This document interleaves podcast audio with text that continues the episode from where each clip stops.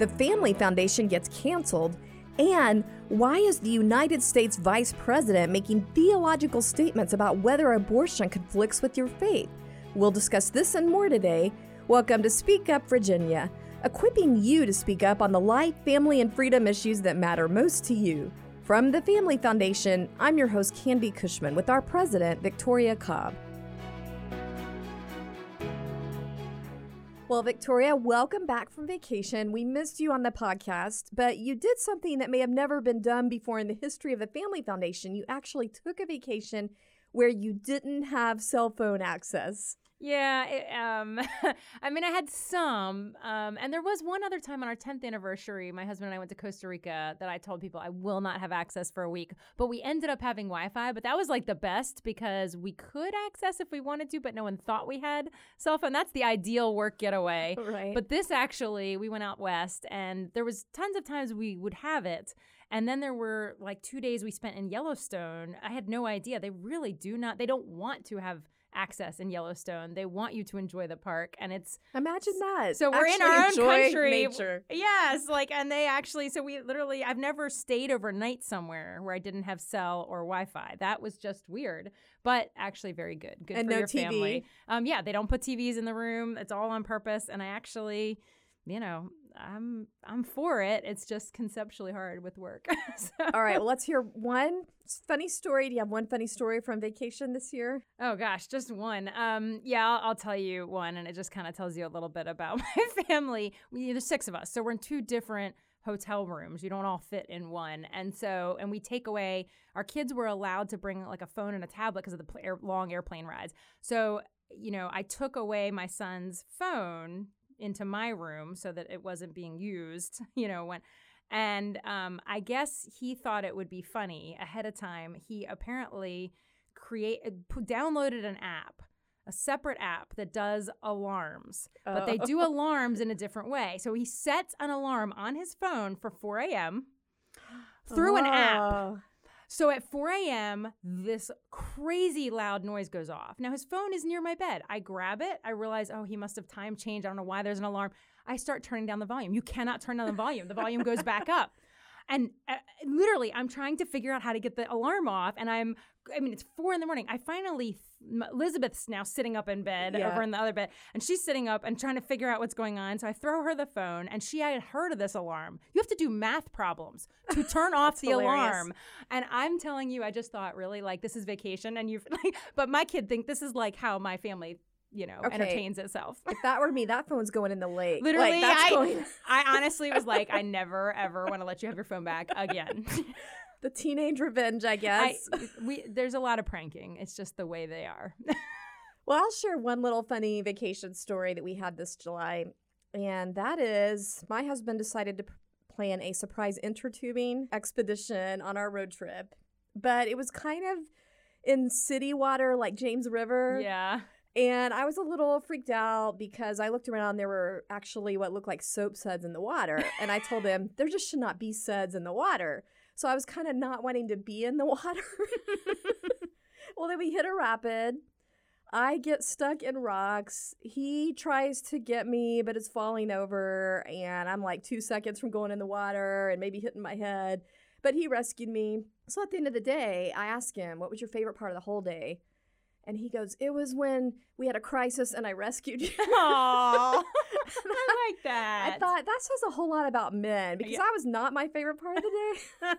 that's cute. I like Yeah. that a lot. I think that's they just they need something. Adventure. you guys, you needed a. We did a float trip, which was really more like in a pretty full blown boat. You really weren't going to fall out of that thing, but we, it was amazing, unbelievable. It was several hours down. a- I mean, yeah, it was awesome. put me in that kind. But you maybe need that one, and and of course the water out there. I mean, it was beautiful. Yeah, and and you're you're flo- floating by, and there's literally like deer pull, like walking into the water to. s- Yeah. it's beautiful. we were floating by abandoned chairs. yeah, yeah. It's not so- that.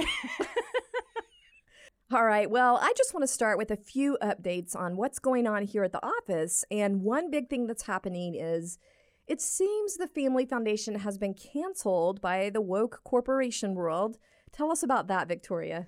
Yeah, that's right. Our staff, we're in the middle of this very painful, very difficult um, conversion, is what they call it. Although, you know, we use those words for lots of other things, but it's a data conversion. So we use a database to keep track of the people that engage with us and how we send our emails and really everything we do. Long story short, um, unfortunately, what happened, and we had an agreement with the company. We know that we're controversial, so we had an agreement with the company that you know they'd never cancel us because of what we do, and um, everything was going swimmingly, and we really loved this product. And the company was bought by a bigger company. And the moment that it was bought, it was like, okay, we're done. We're no right wing or whatever you want to call us. You know, nothing that works on our side of the issues is going to be allowed. So a whole bunch of groups actually are having to immediately leave this product. I shouldn't say immediately, but these conversions take a long time to get from yeah, one place to the other. Painful and expensive. They're very expensive.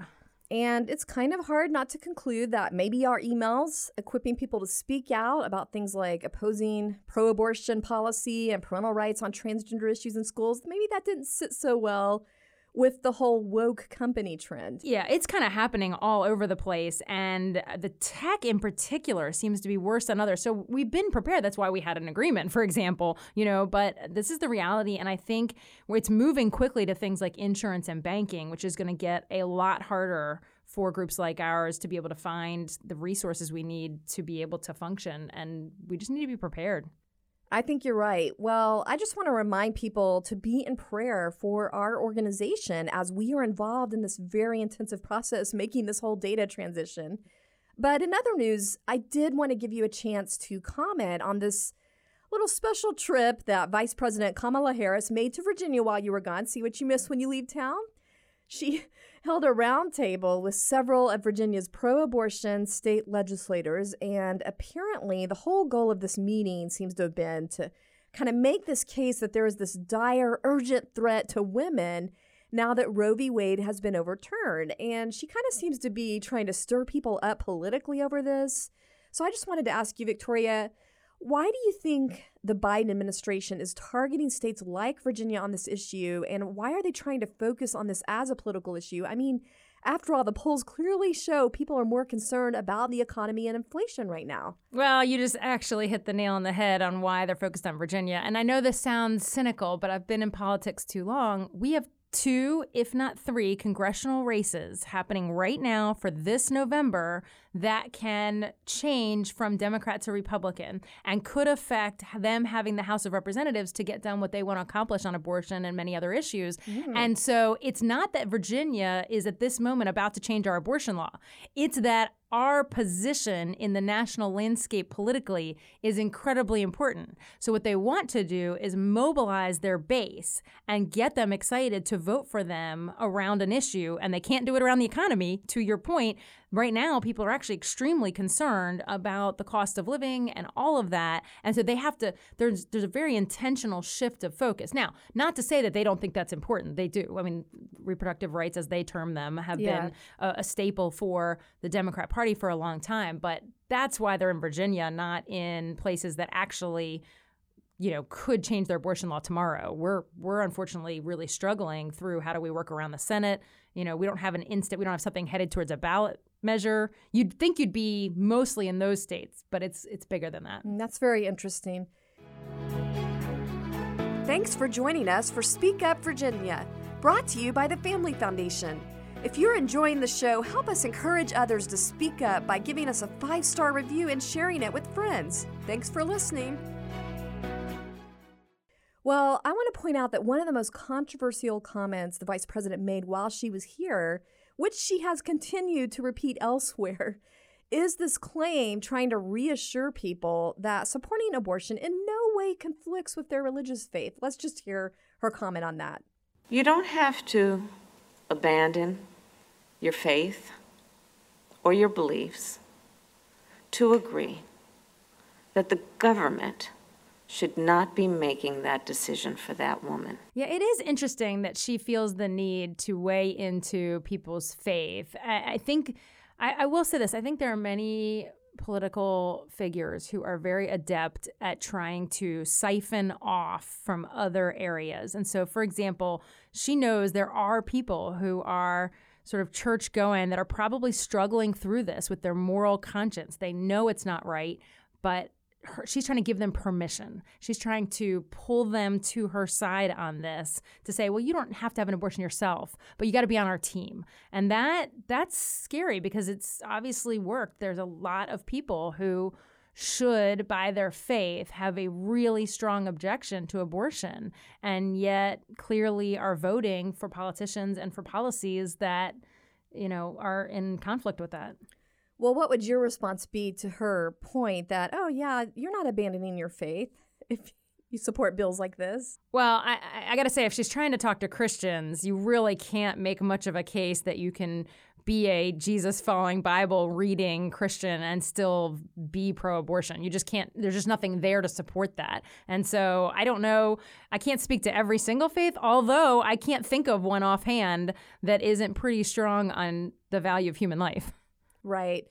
Well, unfortunately, the vice president didn't stop there. She also directly attacked our own governor's political views. Let's listen to that real quick. I've read says he will, quote, gleefully sign a law to take away reproductive rights.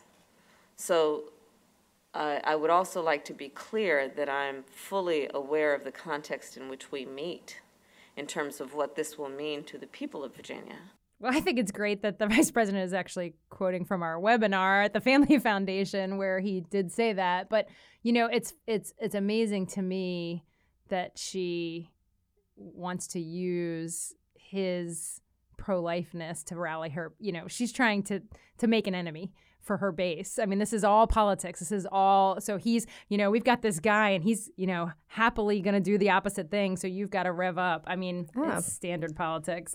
Okay so this is like when Russia makes a big enemy out of the U.S. for its people. Yeah, you. I mean, like in that. politics, there are the good guys and the bad guys, and you got to highlight the bad guys, and you got to build your, you know, you know, the urgency and the you know emotion around the bad guy. Um, so I guess in this case, Youngkin, who is actually a very happy warrior on the conservative side. That's the hard part. It's hard to make him a bad guy other than his beliefs are conservative. Yeah, I loved what he said at, at the pro life march that we led in front of the Capitol. And he said, Well, I'm here because I'm governor and I'm pro life. And he's happy about it. Like yeah. you said, he's, he's like, happy We're marching today. I mean, I loved that it was such a kind of a no brainer statement for him. He wasn't, you know, trying to politicize it. He was just, This is what we do.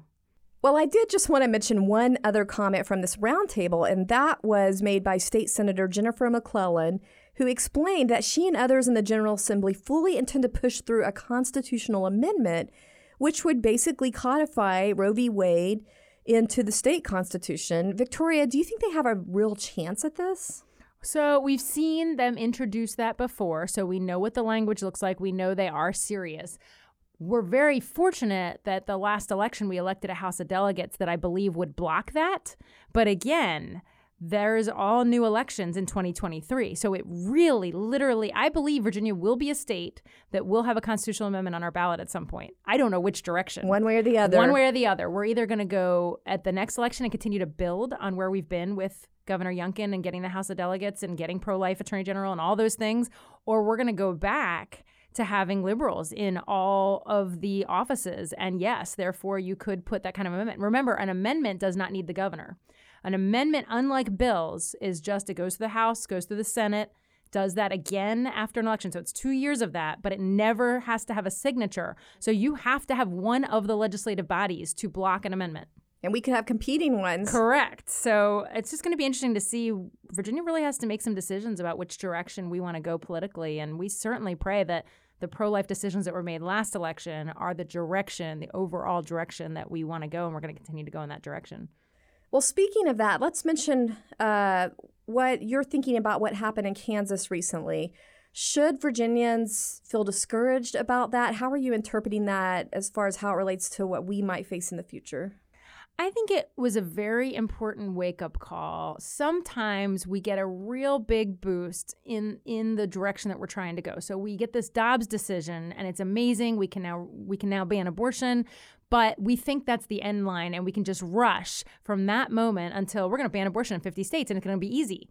I think Kansas is a wake up call to say you have to move hearts and minds. You have to actually bring people with you. And so we know in Virginia it is still very narrowly divided on the question of should there be abortion or not. It's not narrowly divided on should taxpayers fund it, how late should it go. Virginians reject extremism on abortion, but it is narrowly divided on it, should it be legal at all. And so Kansas just needs to be a reminder that if we don't move the people of Virginia in how they view abortion, putting an amendment on the ballot isn't going to do the job. And so I don't want to be discouraged about it. I want us to be sober about it. Yeah, that's really well said. And just in case people aren't totally up to date on what happened in Kansas, we're talking about that they had a referendum on the ballot that went statewide voters and it was trying to address the fact that they already have a very pro-abortion law that they were essentially trying to reverse correct? Yes it was a weird worded thing but they the, the vote was supposed to be we want to pull out we don't believe our constitution validates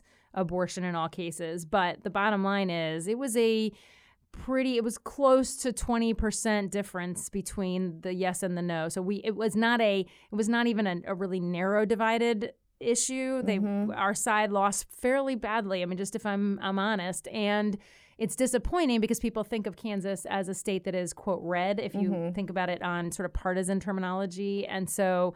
Um, I think it also reminds us there's a lot of people who call themselves pro-life, might identify with the party that's more pro-life. They might be, they might say they're Republican, but that doesn't mean they really understand that abortion is taking a human life at every stage and should always be banned. It might mean that they just are revolted when they think about late term, gruesome surgical abortion. And there's a difference between those two positions. And we have to help people understand no, every human life has value, needs to be protected at all stages before you, they have to get on board with that before you get to a ballot measure like that. And that's where we really need you, the people listening to talk to the people in your sphere of influence and have those conversations at the dinner table at your church about why we are pro life from a Christian perspective, from a biblical perspective. And you'll find talking points for that on our website. Just look for our After Roe banner. Um, but just to wrap up here, um, do you want to mention any other important things people can do in Virginia to help both prevent the codification of Roe in our own law and also to just get involved protecting moms and unborn babies right here in our own communities. Yeah, well, the first thing is they're going to have to vote for pro life candidates in November's election, or we're going to see a federal move towards abortion. So that's the first thing. The next thing is they've got to help their pregnancy resource centers. They've got to be connected locally to supporting the people who do the ministry.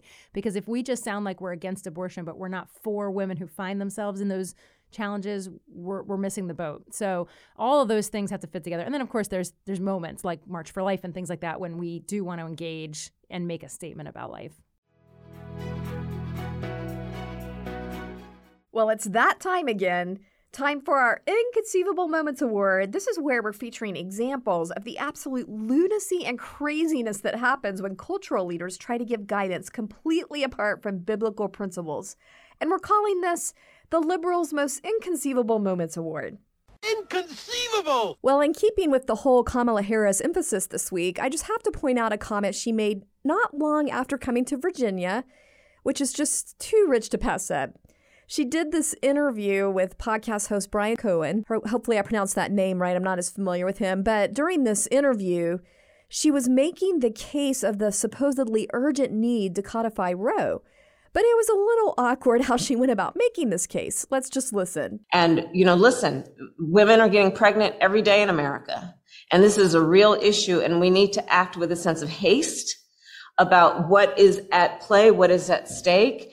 And codifying Roe will be an important um, moment in terms of putting back in place protections for for the folks who are at risk right now because of what the court did in Dobbs just weeks ago. Yeah, apparently Kamala Harris thinks pregnant women, or at least the prospect of babies being born, is a national crisis. I, I have. This just tells you how far apart we are when we think about how differently we all view the world. When you see something like that and you say, she's thinking new babies are a crisis, and I'm thinking, bring them on. like, that's everything that we need. Um, it's, it's alarming that we have people that believe that. Yeah, she says this is an issue, and we're talking about no, it's an issue if if we aren't replacing our population. That's the issue. yeah, this is actually a real issue, but in the reverse, around right. the world, this is a problem. And in America, we are now at a, a declining birth rate. Uh, I don't know how she doesn't get that. Well, I just think her words kind of reveal the deeper thinking below the surface with a lot of cultural elitists that bringing a kid into the world is something to avoid and, in fact, could be disastrous. It's actually tragic because that kind of thinking has reached the average young people who really take their time to decide whether they're going to have kids because they're thinking about the environmental footprint of their family. I mean, things that Yeah. um, instead of viewing each human life as this unbelievable bundle of potential, we do really have a lot of people in society that are seeing the negative uh, of human life, which they're just I can't there is I can't imagine what that is, but Yeah. um, that's scary to have We her are- at the top saying that. Yeah, we are training them to think that way. Well, I guess that means today's inconceivable has to go to Vice President Harris and the Biden administration for treating pregnant women as the latest national crisis. Thanks for joining us for this week's Speak Up Virginia, brought to you by the Family Foundation. Visit us at familyfoundation.org. That's familyfoundation.org. See you next time, and don't forget we are stronger when we speak together.